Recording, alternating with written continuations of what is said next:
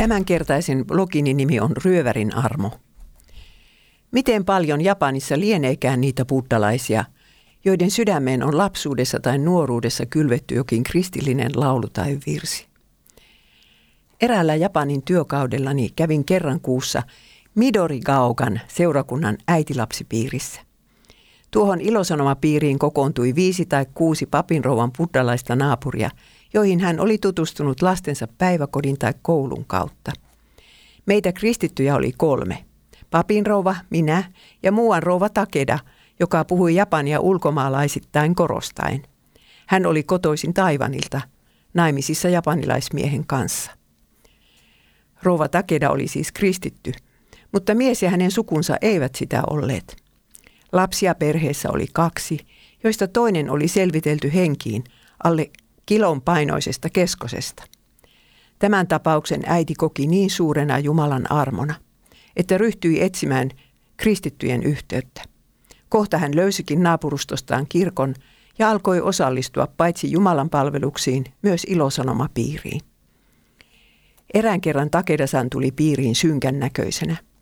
Kävi ilmi, että hänen appensa aikoi ottaa halvaantuneen ja puhumattoman Anopin pois hoitokodista ja tuoda hänet kotiin Minian hoidettavaksi. Rouva Takeda kapinoi tätä päätöstä vastaan. Kuka nyt tahtoisi tulla sidotuksi huonokuntoisen ihmisen hoitamiseen? Rukoilimme yhdessä, että Takedasan pääsisi tuosta rististä – jos sen kantaminen kuitenkin olisi Jumalan tahto, niin pyysimme nuorelle naiselle siihen tarvittavia voimia. Vuoden vaihteessa Anoppi tuotiin sitten takedojen kotiin. Siinä hän makasi sängyssään mitään puhumatta toisten liikuteltavana.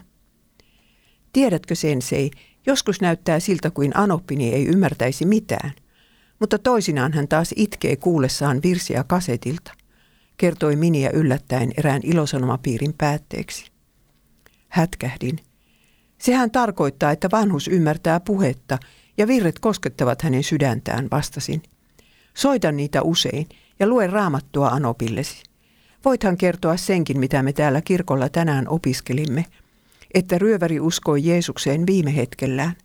Sano hänelle, että hän voi rukoilla sydämessään saman rukouksen kuin ryöväri, Jeesus muista minua. Ei ole vielä liian myöhäistä uskoa Jeesukseen ja päästä taivaaseen. Seuraavalla kerralla Takedasanilla oli taas uutisia kerrottavanaan. Sukulaiset olivat muistaneet, että isoäiti hän kävikin nuorena jonkin aikaa kirkossa. Silloin minä ymmärsin, miksi vanhus itki virsiä kuunnellessaan. Hän tunsi ne entuudestaan.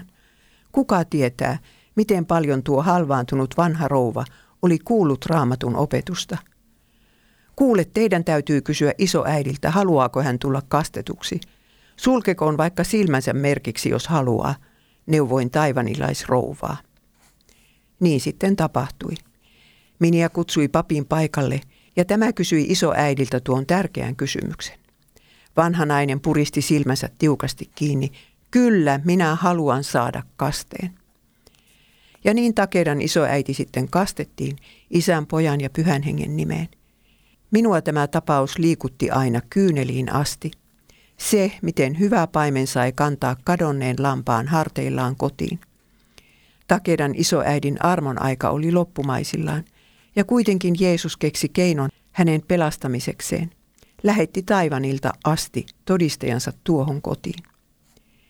Eikö Jeesus sitten keksisi keinoa sinun rakkaittesi pelastamiseksi? Ei hän häneltä keinoja puutu. thank you